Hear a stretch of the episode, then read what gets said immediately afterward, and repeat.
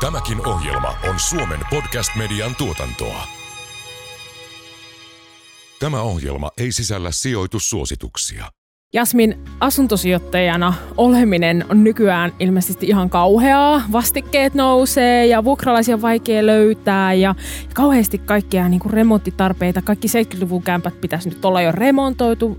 Miltä susta nyt tuntuu asuntosijoittajana? No mun kohdalla tämä ei ole mikään koko päivätyö. Vuokrat tulee ajallaan tilille ja vastikkeet lähtee maksuun ja lainalyhennykset rullaa. Niin aika itsestään se pyörii. Kuulostaa aika lepposalta. Mietityttävätkö raha-asiat? Et taatusti ole ainoa.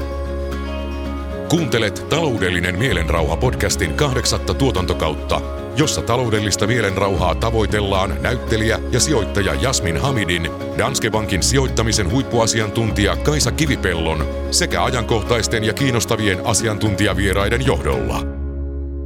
Tämän podcastin tuottaa Danske Bank. Joo, tänään puhutaan siis asuntosijoittamisesta. Asuntosijoittamista on toki monenlaista. Mun omalla kohdalla mulla on vain yksi asunto, joka on aina löytänyt hyvän vuokralaisen, niin tavallaan ja siinä ei ole mitään semmoisia remonttitarpeita, niin mä en aina edes muista olevani asuntosijoittaja, koska se on niin tollasta niin kuin automatisoituu. Mutta äh, meillä on myös konkariasuntosijoittaja täällä paikalla, jolla on 30 vuoden ura, niin kiva kuulla, että mitä kaikkea sille polulle mahtuu. Lämpimästi tervetuloa Katja Pesonen. Kiitoksia Moikka. kutsusta. Kerro vähän, mill- millainen asuntosijoittaja sä oot ja mikä aikanaan sai lähteä tälle polulle? Lähtöpolulle on kyllä mielenkiintoinen tarina. Siitä voisi puhua jo yksistään tunnin, mutta aikanaan autoin silloin alta 20 erästä, erästä tota, henkilöä, joka omisti kokonaisia kerrostaloja ja autoin häntä sitten vuokraamisessa ja vuokran määrityksessä, koska silloin olin, olin ensimmäistä kertaa kauppiksen oven sisäpuolelle päässyt ja sitten tietysti innokkaana hänelle ne tuottoja laskeskeli ja trimmailtiin vähän vuokria ja muuta ja ja tota, meillä oli semmoinen YA-sopimus, eli silloin kun mulla oli nuoruudessa semmoinen auto, joka tartti vähän huoltoa, niin hän korjasi mun autoa ja, ja minä sitten vuokrasin hänelle asuntoja ja laskin hänelle tuottoja, niin se oli semmoinen vanha kunnon YYA-sopimus. Että Vau. Siitä se oikeastaan sitten lähti. Kätevää. Kyllä. Se varmaan pääsi aika hyvin, hyvin jo tuota, sai tuntumaan siihen, Niin. että minkälaista se vuokranantajan elämä on. Että Sä ehkä tiesit, mihin sä oot ryhtymässä, koska kyllähän varmaan valtaosa asuntosijoittajistahan tulee asuntosijoittajiksi vaikka niin, että on mahdollista säilyttää se edellinen Mm. asunto, kun ostaa uutta. Niin ei välttämättä oikeasti sit, niin tiedä, mitä se kaikki tarkoittaa, mutta sä olit jo vähän niin kuin inessä skenessä.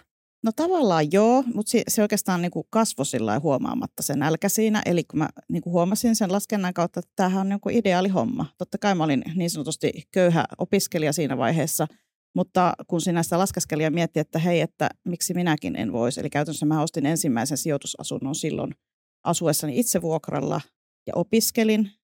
Ja, ja tota, niin laitoin sen asunnon sitten vuokralle silloin. Ja tämä henkilö, jolle, jolle mä silloin vuokrasin näitä asuntoja, koska mä olin kuulemma hyvä siinä. Hän ei kehdannut itse kysyä niitä kysymyksiä, mitä minä taas kehtasin kysyä, niin me, hänelle, me oltiin niin kuin tavallaan unelmapari siinä, että hän korjaa autot ja, mm. ja tota, auttaa niissä asioissa, missä mä tarvin apua ja sitten mä tein hänelle sitä, missä mä olin hyvä. Niin siinä, siinä kohtaa oikeastaan se ratkaisu tuli, että, että miksen minäkin onnistuisi ja tein sitten laskelman totta kai siitä ja kerroin siitä sitten pankille, että tämmöinen opiskelija nyt haluaisi tämmöiseen ryhtyä ja kun se esitti sen suunnitelman, niin sillä sitten lähdin liikkeelle. Edelleen asuin silloin vuokralla itse ja laitoin sen asunnon vuokralle. Ja se oli itse asiassa kaiken kaikkiaan se sama asunto. Mulla oli semmoinen parisenkymmentä vuotta. Eli sä olit sitten säästänyt käsirahan ja kävit Joo. jossain töissä. Pieni, ja... pieni pesämuna oli. Kyllä kävin Joo. töissä samalla kun opiskelin. Et kyllä pieni pesämuna oli siihen hankintaan totta kai, mutta ei tietenkään sitä koko, koko varallisuutta, mitä siihen tarvittiin. Mutta mulla oli suunnitelma ja esittää se, että millä tavalla se pyörii omillaan se, se asunto siinä, niin sillä sitten lähdettiin liikkeelle. Se oli mun pesämuna siinä vaiheessa. Wow. Ja millainen sun salkku on nyt? Onko sulla asuntoja vai kiinteistöjä? Ää, pääsääntöisesti asunto, asuntoja ja jos miettii sitä salkun sisältöä, niin se on oikeastaan käytännössä koko pitkän matkan ollut, ollut semmoinen aika stabiili, eli puhutaan siellä plus minus kymmenen asunnon salkusta. Eli totta kai aina on tullut tuoreutettua välillä ja välillä on paino ehkä enemmän uudiskohteessa, välillä niin sanotussa vanhiksissa. Mutta se, että se on, se on niinku pyörinyt niinku siinä samalla niinku volyymilla. Paikkakunnat on saattanut vaihtua ja, ja paikat on saattanut vaihtua siinä matkan varrella. Totta kai aiemmin paino oli tuolla vähän Pohjois-Suomessa kun sieltä olen kotoisin, niin kuin murteesta varmaan voi päätellä, että ihan, ihan vantaalaisia ei olla.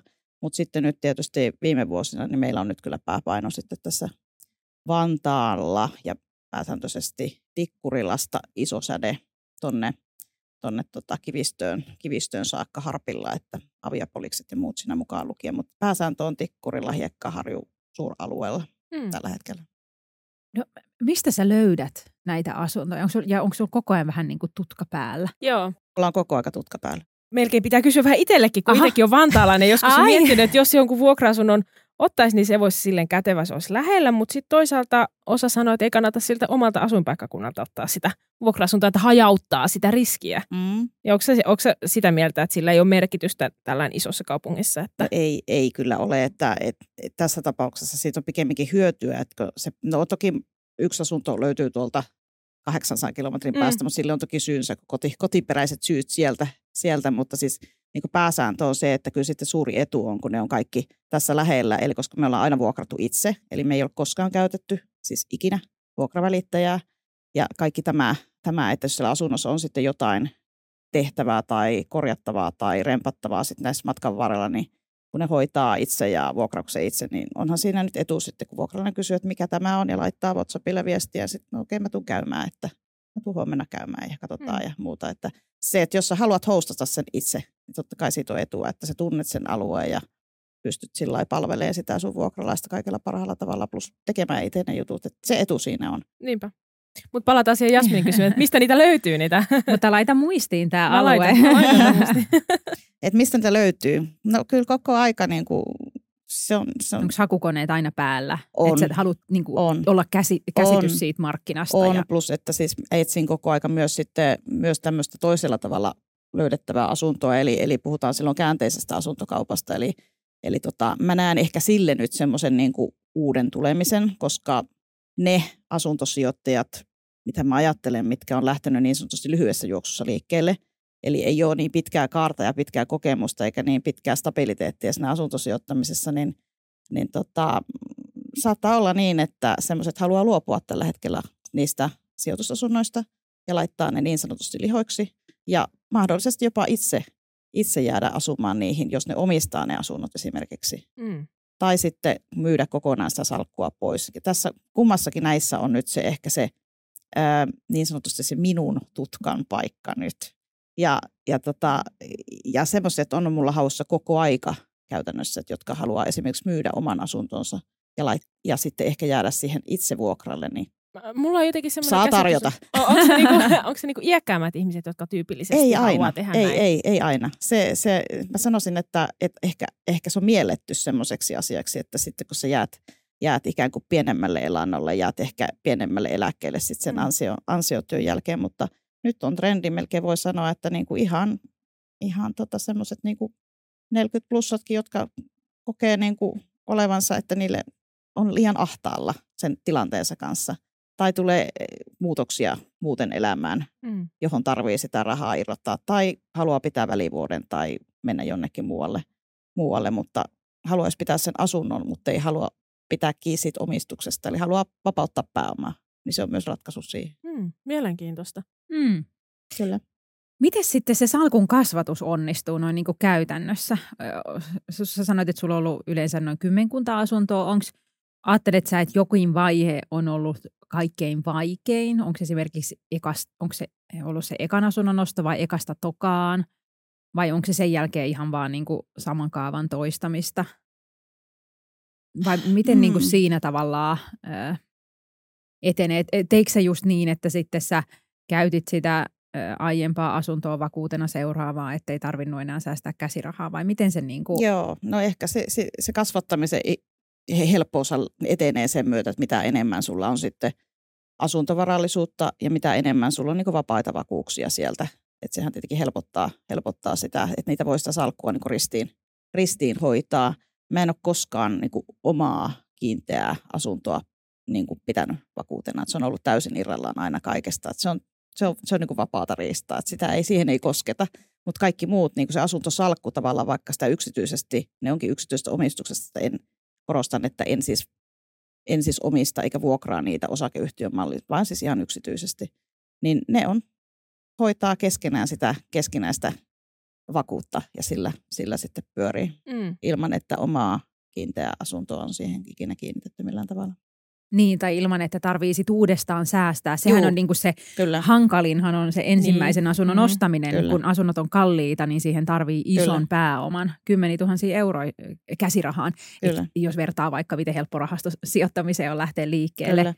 Mutta tietysti se, että onhan siinä tämmöiseen niin kuin 30 vuoden asuntosijoituskaareen mahtuu sitä, että välillä tuoreuttaa sitä asuntosijoittamispakkaa, eli sitä välillä lähtee joku myyntiin ja silloin sitten joku hinta jo verrattuna siihen, millä se on ostanut. Eli siitä, siitä väistämättä syntyy taas lisää sinne, sinne tota pakkaa siihen, että voitaisiin tehdä uusia hankintoja ja muuta, että se, sitä kauttahan se lähtee rullaamaan Eli omia niinku polkuja. arvon nousu Kyllä, sieltä asunnoista kyllä. auttaa siinä. Kyllä. Mm. siinä. Eli se on tietynlaista matikkaa koko aika. Ja Joo. se, että tämähän ei ole niin kuin, että moni miettii ehkä, tai ehkä viime vuosina varsinkin, kun oli nämä niin sanotut hullut vuodet niin kuin asuntosijoittamisessa, miettii, että tässä lähdetään tekemään niin kuin nopeata hilloa ja, Mm. ja äkkiä. Mutta kun mä taas katselen tätä niin pitkältä kaarelta, niin sen pitkän kaaren hyöty on ollut se, että kun ne ensimmäiset asunnot on ostettu silloin markka-aikana. Ja sitten Mm. kun kävi niin kuin kävi, vaihtui vaihtui rahayksikkö ja muuta, niin kyllä siinäkin tapahtui muutoksia silloin, että ne, mitkä oli ostettu silloin, niin on aivan selvää, että niiden arvo, arvoista tapahtui se suuri muutos silloin, kun niitä pääsi sitten myymään. Kyllä. Niinpä. No jos katsoo nyt, nyt ei ehkä enää tätä vuotta, mutta nyt ihan viimeisinä vuosina ne hinnat on sitten taas ehkä ollut aika korkealla. Että ei ehkä ole sitten niille uusille asuntosijoittajille ollut samanlaista mahdollisuutta. Ei, ja se on ehkä just varmaan ollut monille aika pettymys, koska alalla oli jo silloin konkareita, jotka oli lähtenyt aikaisemmin mukaan, eli päässyt siihen niin kuin parempaan niin kuin tavallaan sykliin matkaan. Mm. Ja ne sitten, jotka lähti siinä korkeasuhdanteessa liikkeelle ja sitten kun lähdettiin tiputtamaan niin tasoja, niin on voinut monille jäädä, voi sanoa, että miinuksen puolelle se touhu, jos varsinkin on lähtenyt sitten realisoimaan sitten paniikissa tai sitten, paniikissa tai sitten oikeasta tarpeesta sitten, että on pakko, pakko vapauttaa, koska se ei käy niin sanotusti leiville, että jos on korkeasuhdanteen aikaa ostanut. Niinpä. Mutta nythän tilanne voi olla vähän eri. Vai näetkö että nyt on vielä riskejä? Että onko tämä hintataso nyt laskenut asunnoissa tarpeeksi kasvukeskuksissa? No ei se varmaan tarpeeksi ole laskenut. Se riippuu varmaan, että miten, miten, mihinkä väliin pääsee ostamaan ja millä hinnalla. Et nyt pitää olla nyt, nyt, nyt pitää olla kahdella tavalla tutka tarkka. Mm. Eli, eli jos ostaa uudempia kohteita, niin tutkia hyvin tarkkaan se taloyhtiörakenne, että onko siellä minkälaiset tonttiasiat ja pääoma, pääoma-asiat ja nämä, että minkä tyyppiset sopimukset siellä on taustalla. Että Mitä tarkoitat? Ää, Tarkoitan sitä, että, että jos on uudiskohde, niin onko siellä tonttiomistus oma vai onko se vuokratontti, ja jos on vuokratontti, niin kenen vuokratontti ja millä ehdoilla se on porrastettu se, se tonttisopimus sinne? Ja millä aikataululla sitten nämä pääomavastikkeet siellä lähtee pyörimään, että kyllähän se valitettavasti tietysti mun, mun tapauksessa on näkynyt mun asiakkaiden puolesta. Mä niin teen ammatti-isännöitsijän työtä ja sillä tavalla kohtaan myös, myös paljon ihmisiä sieltä toiselta puolelta, että he ovat ostaneet asunnon ehkä uudemmasta kohteesta ja sitten kun se sieltä vuoden päästä, kun on ostanut sen asunnon, niin tulee sitten semmoinen korkeampi vastike sieltä yllätyksenä tai yllätyksenä. Niin, ja olisihan se pitänyt olla tiedossa. Olisi se pitänyt olla tiedossa, mutta sillä tavalla yllätyksenä, että siitä Mm. aina pääsee keskustelemaan, että, että tämähän on ollut tiedossa, että, että se portaittain sitten jossakin vaiheessa sa- lähtee se lainamaksu liikkeelle ja tulee sitten maksettavaksi, mutta kyllä se vaan valitettavasti on, että niitä yllättyneitä ihmisiäkin on kohdannut. Ja se on varmasti se kova paikka sitten siinä, kun joutuu miettimään, että, että jos sieltä yhtäkkiä tuleekin siihen tota, vastikelaskelmaan semmoinen 300 euroa ekstra menoja per kuukausi, niin siinä voi olla se kotitalous aika lujilla Mm. yhtäkkiä. Niinpä. Kun muutenkin kaikki hinnat on noussut. Kyllä. Tässä, niin kuin kaikki kyllä. muukin kallistuu. Ja Joo. vastikkeet ihan niin kuin vanhoissakin asunnoissa Kyllä. on, on nousupainetta. Ja lainanhoitokulut. Kyllä. Tämä on Mm. kuitenkin Kyllä. semmoinen sijoitusmalli, missä usein lainaa käytetään. Niin, kyllä. Äh, no sit näistä riskeistä vielä, niin yksi asia, mikä mua itseäni, no mä en ole asuntosijoittaja, mutta mä oon miettinyt sitä, että kun meillä on kuitenkin tämmöinen matalan kasvun aika nyt, niin näetkö sä riskiä siinä, että rakennusyhtiöt alkaa menee nurin? Että pitääkö siitä niin uudiskohdetta ostaessa myös miettiä sen rakentavan yhtiön kuntoa? No mä luulen, että rakennusyhtiöt on jo näyttäneet sen niin kuin markkinoille sen, missä nyt mennään. Eli kaikki ne aloitukset, mitkä tuossa voi sanoa, että olisi pitänyt alkaa jo reilu vuosi sitten, niin nehän on täysin kaikki jäissä. Eli tonttivarauksiahan on purettu paljon, rakennusyhtiöt on purkanut niitä ja korttelit ottaa siellä sitä momentumia, että milloin se lähtee. Tehdään rakennusyhtiöt tänä päivänä lähes rakentaa, jos ei siellä ole tieto siitä, että siellä on riittävästi varauksia. No, mikä se, mikä se trendi on sitten? Ää, sanoisin, että uudispuoli on nyt vähän jäissä. Ja sitten se, että mikä, mikä puoli on nyt trendaa ehkä taas enemmän, ehkä vakaussyystäkin on, on nämä vanhemmat kohteet. Ja korjausrakentaminenhan taas siellä on lähtenyt liikkeelle. Että se, niinku, se näkee jo sieltäkin, että miten, miten tota korjausrakentaminen jakaantuu ja jakaantuuko se sinne niin sanottuihin vanhoihin kohteihin vai uudiskohteisiin. Ja sen näkee ihan rakennusliikkeiden niin työpainossakin, missä se menee, koska uudispuoli on vähän kyykkää ja vähän, vähän nilkuttaa tuolla, tuolla lattiarajassa tällä hetkellä, niin se vaikuttaa myöskin sitten niin rakennusrakoitsijoiden työpainoon, eli painopiste on nyt siellä korjausrakentamisen puolella ja, ja sillä lailla vanhoissa taloyhtiöissä, jossa sitten se pääpaino on tällä hetkellä. Se on niin kuin virkistynyt mm. ja uudispuoli on kyykännyt myös korjausrakentamisen, siis tavallaan sen rakennuspuolen kautta ja muuten, että tässä se näkyy. Että se, sen, sen voisi ihan piirtää, että mihin virrat menevät. Niin, just näin, joo. No, äh, niin kuin sä mainitsit, niin sä, sulla on 30 vuotta takana asuntosijoittamista. Mm. Sä oot aloittanut mm, parikymppisenä 90-luvun mm. alussa keskivaiheilla, Joo. eli siinä niin kuin laman, laman jälkimainingeissa ja tässä 30 vuoden ajanjakson on ollut hyvin monenlaista talousympäristöä ja korkoympäristöä, niin miten niin kuin, millaisia ajatuksia eri vaiheissa on ollut? Oletko aina pystynyt pitää pään kylmänä ää, ja ajattelee vaan niin sitä omaa salkkua, etkä sitä, mitä siinä maailmassa tapahtuu ympärillä? Joo, no se on Vai ehkä, o, ehkä... Tuleeko mieleen joku erityinen ajanjakso, jolloin on ollut erityisen haastavaa? No ei oikeastaan haastavaa, että mä ehkä sanoisin, että, että mun, mun sydänkäyrä on ollut hyvin tasainen tämän asuntosijoittamisen kannalta, että, että se, se, se tavallaan asuntosijoittaminen ja se tekeminen sen ympärillä on ollut hyvin, hyvin tasasta.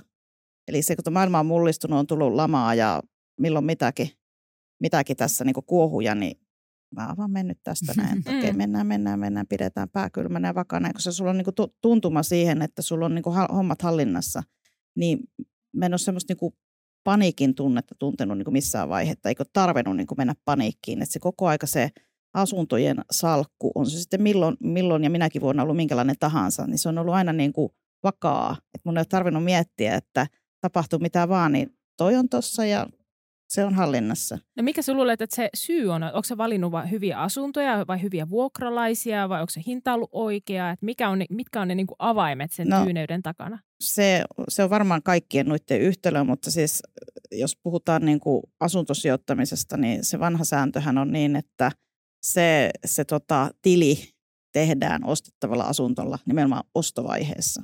Eli älä osta millä hetkellä hyvänsä ja mitä tahansa – mm. vaan se tehdään sillä ostohetkellä se, se tota, tili ja sitten se realisoituu joskus, milloin sä sen haluat realisoida. Jos on sitten viiden vuoden päästä tai kymmenen vuoden päästä, mutta se ostohetki on se, se missä sulla pitää olla niin kuin se pääkylmänä ehkä eniten. Mm. Että et sä lähde hullaantuun ihan, että okei, nyt mä haluan ton ja hinta on tuolla. Ja sitten sä tajut sen, että okei, sä et tule ikinä saamaan enempää sitä. Päinvastoin sä voit saada vähemmän, niin, niin tota, ehkä, ehkä se on semmoinen. Tietysti jos miettii sen, että hakeeko kunnoltaan, minkä tyyppisiä asuntoja, onko valmis itse remppaamaan niitä ja millä tavalla näkee sen, sen niin kuin jatkojalostuksen sitten siinä. Ja sitten tietysti se, että mikä elinkaari, miten sä näet sen, että kuinka paljon mä oon, jos mä pistän rahaa tietyn verran asuntoihin, kuinka kauan sä oot valmis pitämään niitä. Et kun tämä asuntosijoittaminen ei ole sitä osakepörssikauppaa, että sä mietit, että treidaat niitä, mm. niitä sitten tarvittaessa lyhyelläkin aikavälillä. Tähän pitää sillä tavalla olla sitoutunut, kun hyvää parisuhteeseen, että viedään niin pitkää juoksua eteenpäin, eikä sitten pikkuasioista niin hätkähdellä. Niinpä, joo. Eli hinta on se kaiken A ja O, ja, ja tietysti varmaan sitten vuokralaisvalinta, että mikä sun kokemus no, vuokrala... Onko sulla ollut paljon tyhjiä no, kuukausia No vuokralaisvalinta on mun mielestä se toinen tärkeä siinä, koska mä itse ajattelen niin oikeastaan kah- kah- kahdella eri kulmalla sitä vuokralaisen valintaa, niin kuin sanoin, niin meillä on aina tehty itse vuokralaisvalinta, eli siihen kun käyttää kunnolla aikaa, niin se on kun valitsisi minkä tahansa kumppanin tai vaikka työn, työnantaja valitsee työntekijää, että, että kun sä käyt sen läpi sen periaatteet, niin teistähän tulee kumppanit silloin. Eli toinen haluaa sen sun asunnon ja sä haluat antaa sen asunnon hänelle kodiksi. Sehän on silloin win-win tilanne. Ja sitten se elämä on siitä paljon helpompaa, kun hän sitten muuttaa sinne. Ja sitten mitä tahansa asioita hänellä tulee matkan varrella vastaan, se tietää, että okei, meillä on yhteys jo. Ja jos hänen elämäntilanne muuttuu tai hän tarvii johonkin apua, niin me, me olemme jo lähempänä toisia. Eli tämä on niin kuin mun mielestä niin kuin hyvin henkilökohtainen asia, että mä en, niin kuin, mä en kerta kaikkiaan voisi ajatella, että mä ulkostasin niin kuin asunnon vuokraamisen jollekin ulkopuoliselle, koska silloinhan se ei tunnu siltä, että me tutustuimme mm. toisiin ja se on niin kuin mun asiakas. Mm. Että mä suhtaudun niin kuin hyvin niin kuin hyvin niin kuin läheisesti niin kuin henkilöihin, jotka meillä on aina ollut vuokralla, niin se on, se on hyvin niin kuin, se on täällä. Just niin. Mä, mä ajattelen ihan samalla tavalla, ja vaikka mulla ei joku yksi asunto, että siinä tavallaan niin kuin se vuokralaisen etsiminen ei ole yhtä työlästä kuin mm. isommassa salkussa, missä väistämättä niitä vuokrasuhteiden päättymisiä on useammin, niin, niin silti se on musta jotenkin oleellinen osa sitä, ja kyllä mäkin luotan semmoiseen mm gut feelingiin. Siihen mm. niin kuin, totta kai katson myös, että ihminen nyt on niin kuin, esimerkiksi työelämässä ja hän voi niin kuin, jotenkin tai, tai vaikka olisi opiskelijakin, niin että on e, joku, mistä tulee tulovirtaa, millä vuokransa mm. maksaa. Mutta sitten kuitenkin niin kuin näiden perusasioiden päälle tulee jotenkin se fiilis siitä tyypistä. Ja mm on mulla ollut se asunto jo yli varmaan kymmenisen vuotta ja olisiko nyt ollut viisi eri vuokralaista. Se on kuitenkin yksiö, niin si- siinä ei niin kuin, harva nuori niin kuin loppuelämäänsä siinä asuu. Niin kyllähän mä muistan kaikki ne mm. tyypit. Näin se menee. Ja, ja mä ajattelinkin, että joskus on puhunut vuokranantajat ryn kanssa ja heidän jäsenistöstään itse asiassa valtaosa vuokranantajista on semmoisia, joilla on yksi tai kaksi mm. asuntoa, mm. eli tosi vähän – vaikka usein mediassahan on sitten nämä, joilla on vaikka sadan asunnon portfolio tai niin kuin tämmöiset ehkä mediaseksikkäämmät asuntosijoittajat on paljon esillä. Ja nehän on usein just niitä, että on jäänyt joku asunto tai on ostettu sitten lapselle tai lapsen lapselle alun perin eka kämppä ja se on jäänyt sijoitusasunnoksi. Niin, tota, niin, niin, niin heidän jossain selvityksessä just paljon tuotiin sitä esiin, kun he oli kysynyt jäsenistöltä, että, että ihmiset kokee, että he ei välttämättä ole niin kuin, että onhan, ovathan he se sijoittajia ja täytyyhän sen mm. matikan toimii, mutta he kokivat, että he ovat myös niin kuin, ma- mahdollistavat jollekin kodin. Että siinä mm. on niin kuin, mm. eh, jo, enemmän tunnetta mukana ehkä sitten kuin jossain rahastosijoittamisessa niin, tai tämmöisessä. on, joo, kyllä. kyllä. Tämä on niin kuin hyvin paljon henkilökohtaisempaa sitten se, että ja sitten se, to, sit se toinen kulma siinä on se, että tietysti sitä miettii myös sitä, että, että minkälaisen ihmisen löytää asumaan sinne asuntoon, ja se asunto kuitenkin sijaitsee taloyhtiössä, että ikään kuin aina se sopivuus sitten siihen, että hänkin viihtyy siellä asunnossa tietysti ensisijaisesti, mutta myös siinä ympäristössä, mitä, mitä siellä on ja pystyy sitten tavallaan täyttämään ne vaatimukset sitten, mitä taloyhtiössä on. Että tämä on niin kuin monimuotoinen juttu, mm. eli, eli mm. tota, joka, joka sinänsä on niin kuin kummallista ehkä tällä kaarella, niin häiriöitä ei ole myöskään jouduttu käsittelemään. Että ehkä ehkä se on myös semmoinen niin aivan outo homma mm. tässä kaaressa, mitä on ollut.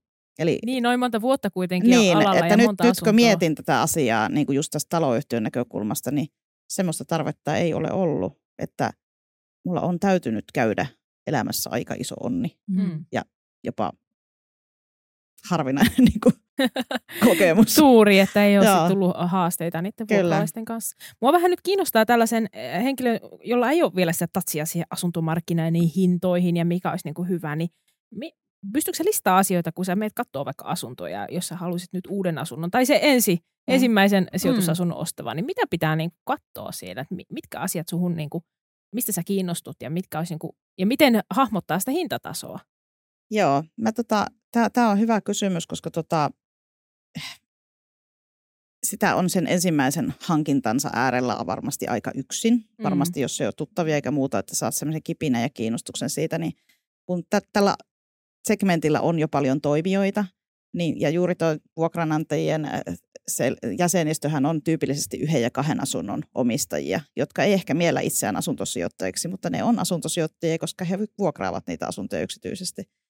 Eli jos, jos hakee itsensä jäseneksi järjestöön, niin yllättäen huomaakin, sieltä löytyy monta kanssakollegaa ja, ja tota, konkaria tai muuta kulkijaa, jotka pystyy auttamaan niissä ensiaskelissa. Mutta se on sitten tietysti aina, että mis, mihin sä haluat sijoittaa, mikä sun budjetti on, mikä sun aikajänne on ja se, että miten on ajatellut sen asumis- tai sen niin kuin sijoituskaaren sitten kehittyvän, että semmoiset perusraamit on niin kuin hyvä olla. Että kun tämä ei ole semmoista viikon eikä kahden niin kuin Mm. hommaa, vaan, vaan se, että jos sulla on tietty potti rahaa, jonka sä oot valmis, jolla sä oot valmis lähtemään siihen ensimmäiseen asuntoon kiinni, että miettii heti alkuun se kaari, että onko, onko ajatus minkälaisesta niin kuin aikataulusta sen asian suhteen. Mm. Että varmaan sitten on myöskin sitten se, että, että jos sun aluetuntemus on jostakin alueelta hyvä, niin syvennä sitä.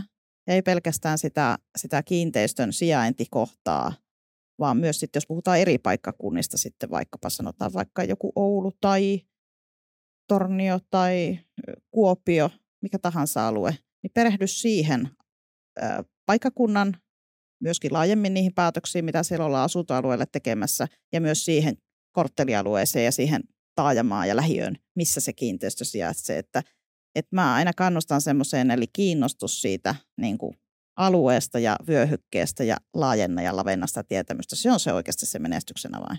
Mm. Koska silloin sä pystyt niin kuin tekemään ne omat peliliikkeet ajoissa.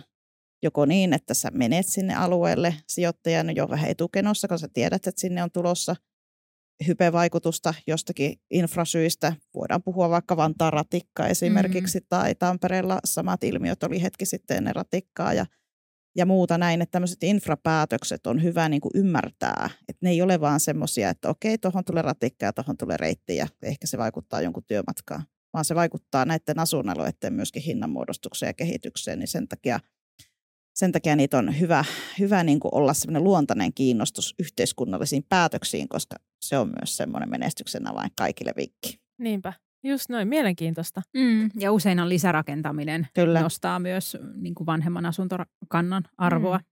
Kyllä. Kyllä. No mitäs muita sit vinkkejä, ihan jos vasta niin kuin suunnittelee asuntosijoittamisen aloittamista, varmaan ensin pitää säästää. Kyllä siinä on hyvä olla sitä omaa pääomaa mukana, että en lähtisi kyllä ihan suoraan suosittelemaan, että, että tota, hanki, hanki mistä vaan jotain kokonaan, mikä ei ole omaa rahaa. Että kyllä se on niin kuin, kyllä se on aina, se varmaan tuntuukin vähän henkilökohtaisemmalta, kun sulla on se tietty potti siinä olemassa. Ja jos siihen tarvii sitten sitä rahoitusta ottaa jatkoksi, niin sitten ottaa. Mutta on tietoinen siitä, että sä pystyt sen handlaamaan niin kuin maailman muuttuessa, niin kuin nyt on ollut korkotason muutos, että se, Niin. sä et niin kuin kompuroi Mm. siihen niin kuin taloudellisesti, sä et kyykkää siihen missään tilanteessa, jos tapahtuu näitä suhdannemuutoksia, niin se on ehkä semmoinen, niin kuin semmoinen pieni orastava varoituksen sana, että tunne oma tilanteesi ja tunne oma taloudellinen niin kuin rasituskyky. Kyllä. Joo, tämä on kyllä hyvä, tää, kun tämä korkotaso on nyt noussut, niin sehän tarkoittaa tietenkin sitä, että se sun Mm. matikka toimii sitä paremmin, mitä enemmän sulla sinne Mm. sitä omaa rahaa kuin sit versus Kyllä. velkarahaa.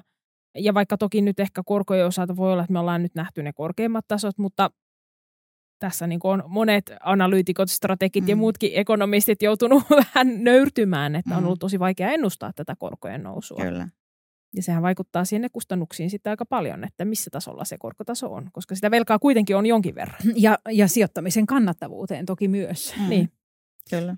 Et, et kyllähän niin tuossa nollakorkoaikana varmaan oli niin kuin, sen tuoton ei tarvinnut olla niin hyvä, koska pystyi ajattelemaan, että se niin kuin lisää vaurautta, se niin sanottu ilmainen lainakin Mm. niin kuin itsessään, mm. että, voi mak- että se vuokralainen maksaa sitä varallisuutta itselleen, mutta, mutta just se, ää, no, nopeasti tämä kyllä muuttui, hurjan nopeasti. Niinpä. No sitten yksi, mikä itselle tuntuu, että olisi niinku ehdottomasti, että se pitäisi olla aina niinku kassavirta positiivinen, Mm. että se niinku, sun ei tarvitse laittaa ekstraa omaa sinne, niinku, että se kaikki ne vuokratulot ja ne kattaa kaikki sun kulut. Mutta onko se enää mahdollista tässä markkinassa vai onko se semmoinen, mitä pitäisi kuitenkin tavoitella tässäkin tilanteessa? Ky- kyllä sitä minun mielestä pitää tavoitella. Että kyllähän se niin kuin vuokraamisen, jos ajatellaan niin kuin yks- yksittäistä kohdetta kerrallaan, niin kyllähän se pitää niin kuin nähdä sillä tavalla, että se pystyy kattamaan, se vuokratulo pystyy kattamaan ne menot, mitä siihen asuntoon menee. Mukaan lukien lyhennykset. Mukaan lukien lyhennykset. Totta kai mä sanon, että tässä markkinatilanteessa moni on tällä hetkellä joutunut kääntämään kuppia toiseen suuntaan. Eli kun silloin kun ne pääomavastikkeet on noussut niin hurjasti, varsinkin nimenomaan näissä uudemmissa kohteissa, missä se lainaosuus on paljon suurempi siellä, Mm. että se hoitovastikkeen osuus on, voi sanoa, että se on pieni slice verrattuna siihen vastikelaskelmaan, kun sitten on tullut sitten se korkovaikutteinen pääomavastike siihen päälle. Ja varmasti on niin, että pääkaupunkiseudullakin on tällä hetkellä se ilmiö, että kun sulla on vuokratulo siitä asunnosta X ja siihen koskevat vastikemenot, kun sä vähennät mukaan luettuna nämä pääomavastikkeet, niin voi pikku olla, että miinuksella mennään. Mm. Että tilanne on sen verran muuttunut. Ja se on juuri se, mistä puhuin. Eli, eli kun, tai mun mielestä vuokranantajan pitää olla varautunut siihen tilanteeseen, että, tai olisi pitänyt jo olla varautunut siihen tilanteeseen, että jos käy näin.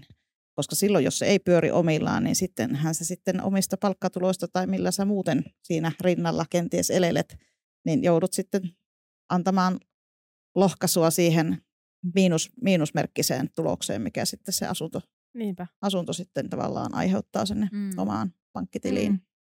Että yksityinen asuntosijoittaminen on sijoittamista ja sijoitussanaan liittyy yleensä se, että se olisi niin kuin plussan puolella eikä miinuksen puolella. Toki hetkellisesti mikä tahansa yritys voi olla miinuksen puolella, mutta silloin se tavoite pitää olla korjata se, mutta sitten tässä markkinahan järjesti, tietysti korkomarkkinahan järjesti tässä kohtaa sen Mm. monelle ehkä se ikävä yllätykseen. Mm. Ja joka sitten johtaa taas siihen, mistä puhuttiin, että, että mikä on ar- niin kuin markkinailmiö, niin saattaa olla nähtävissä entistä enemmän niitä, jotka pistää asuntoja myyntiin tilanteessa, jossa se alkaa jatkuvasti haukkaamaan sitä miinuksen puolta, niin se ei ole enää mielekästä ja sitten ehkä ei pysty kantamaan sitä arjessa sitä taakkaa. Niin, että jos joutuu koko ajan sieltä Kyllä. omista menoista laittaa ekstraa siihen, Joo. että saa katettua ne asunnon kulut. Kyllä. Että se vuokratulo ei vaan riitä sitten kattamaan sitä Kyllä. enää. Mielenkiintoista. No milloin se nyt nähdään sitten se hetki, kun, kun sitten näiden ensikertalaisten asuntosijoittajien ja, ja konkareidenkin kannattaisi nyt oikeasti olla markkinoilla? Et mi, mitä sä odotat? Et odotatko sä, että nähdään vielä lisää myyntejä vai hintojen Mä- laskua? Tai... No mä sanon, että hinnat ei varmaan hirveästi tässä nyt pompsahtele ylöspäin ainakaan, että Mm. on vähän semmoinen, niin kuin, tässä haetaan vähän sitä, että, että mennäänkö vielä niin, että himmaillaan niiden niin kuin vuokratasojen kanssa ja, ja näin. Ja korkotaso on sitten toinen asia sitten siellä niin kuin kulupuolella, mitä tulee taloyhtiön puolelta, että mihin ne asettuu sitten käytännössä, koska siellähän vaikuttaa monet muutkin asiat kuin korko, että siellä on niin kuin taloyhtiön remonttikustannukset ja muut kustannukset, mitkä vaikuttaa sitten sinne hoitovastikkeen Mm. kasvu, kasvukehitykseen. Et mä itse olen niin kuin jo viime vuoden puolella ristinyt tämän vuoden niin kuin kasvu, niin kuin hintojen nousuvuodeksi, koska viime vuoden loppuhan näytti jo kaikissa kustannuksissa sitä, että nostamme hintoja ja nostamme hintoja tästä ja nostamme hintoja. Ei ollut yhtään niin oikeastaan tilikulu, tililajia taloyhtiöpuolella, missä hinnat ei olisi noussut. Ja se Mm. vaikutti sitten tavallaan tietysti se hoitokatteen nousu, tai hoitovastikkeen nousuun siellä, joka vaikuttaa tietysti se sijoittaja siellä, siellä tota menopuolella, ja sitten korkopuoli vaikutti sillä pääomavastikkeen nousu, nousupaineessa. Eli kustannukset nousee vielä tänä vuonna, joten se... Tänä, tänä vuonna mä sanoin, että loppuvuodesta ollaan varmaan viisaampia, että minkälainen näkymä on ensi vuoteen. Jos se alkaa tasaantuun, ja jos tällä tasolla päästään, niin sehän on jo fine, mutta jos tämä vielä lähtee niin tästä ylöspäin keulimaan, niin sitten sit voi olla monilla tiukka paikka, Mm. Tai hyvinkin tiukka paikka. Mielenkiintoista. Eli ei ole Mm. kiire ehkä sitten vielä ostamaan, että se varmaan sitten siellä asuntomarkkinoilla alkaa näkymään, että jos niitä hintapaineita No mä tulee sanon, lisää, että niin sitten myynnit lisääntyy. Ja... i- itse ajattelen, että sellainen pikku kuola valuu koko aika, että jos joku haluaa myydä hätääntyneenä, niin täältä tullaan. Mutta se, että, että mikä se ihmisten tilanne on, mutta en mä, en mä kannusta panikoimaan kuitenkaan, jos se ei ole niin kuin pakko. Että, Mm. et jos sä tunnet sen oman tilanteen, että miten sä sen kanssa pärjäät eteenpäin, vaikka sä olisit ehkä siellä miinuspuolella. Mutta ei, ei nyt lähtisi ihan niin kuin paniikissa juoksemaan kohti seinää, että, Mm. että laskeskelisi se vaikka läpi, läpi muutaman kerran. Että, ja varsinkin just niillä skenaarioilla, että entä jos tämä hintataso jää tälle tasolle ja entä jos se vielä ensi vuonna nousee tai entä jos se sitten lähtee siitä tasaantua. Että olisi se tatsi siitä, että, että mikä muuvi on missäkin kohtaa järkevää. Että semmoisen niin kuin äkkijarrutteluun ei pitäisi koskaan oikein, oikein tota joutua. Että se pitäisi Mm. aina sen verran olla semmoista uteliaisuutta tutkia sitä omaa, omaa tota tilannetta, että missä mennään.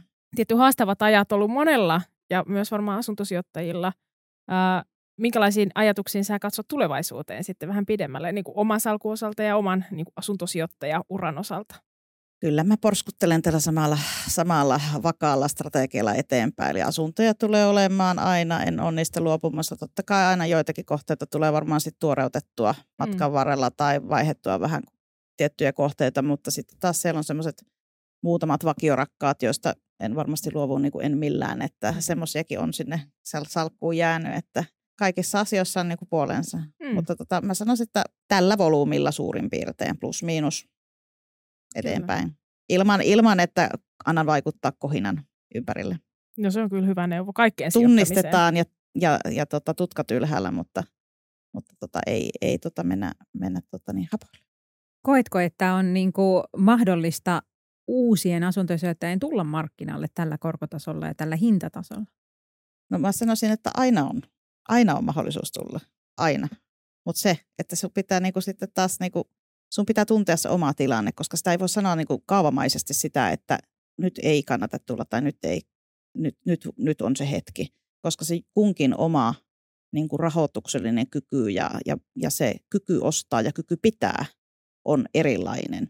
Eli sen takia se pitää niin kuin kunkin tuntea se oma taloustilanne tai, tai pyytää apua siihen, että se, se asia selkiää, ettei käy huonosti niin kuin tarpeettomasti, koska ei asuntosijoittamisesta käy huonosti, jos sen siihen käyttää hetken, hetken aikaa ja tekee sen niin kuin huolellisesti, niin asuntosijoittamisessa ei käy huonosti. Että kiinteistöt on ja pysyy, mutta se, että, että läheksä sinne niin kuin hurjastelle liikenteeseen vai, vai harkitusti, niin siinä, siinä se oikeastaan se salaisuus piilee. Ja okay. sitten kun, kun täällä on kuitenkin alan harrastelijoita ja järjestäytyneitä harrastelijoita, niin, niin ihan rohkeasti vaan niin kuin mukaan näihin piireihin ja, ja sitten hakemaan sitä, sitä tuota tietoa kanssakollegoilta, että sitä on tarjolla, että sitä pitää vaan sitten rohkeasti mennä hakemaan. Ei kannata kompuroida yksi eikä, eikä mm-hmm. tota, olla epätietoinen, koska tietoa on tarjolla. Hyvä. Hyvät neuvot. Niin, malttia ja laskupäätä. Kyllä. Vähän laskuharjoituksia ainakin. Jos ei sitä päätä vielä on, niin sitä voi kehittää. Kyllä. Just niin. Kiitos paljon vierailusta Katja Pesonen. Kiitos. Kiitos. Kuuntelit taloudellinen mielenrauha podcastin kahdeksatta kautta. Ohjelman tuotti Danske Bank. Kiitos kuuntelusta. Jos pidit tästä ohjelmasta, muista seurata podcastia Spotifyssa – tai tilaa ja arvostele Apple Podcastissa, niin muutkin löytävät ohjelman pariin.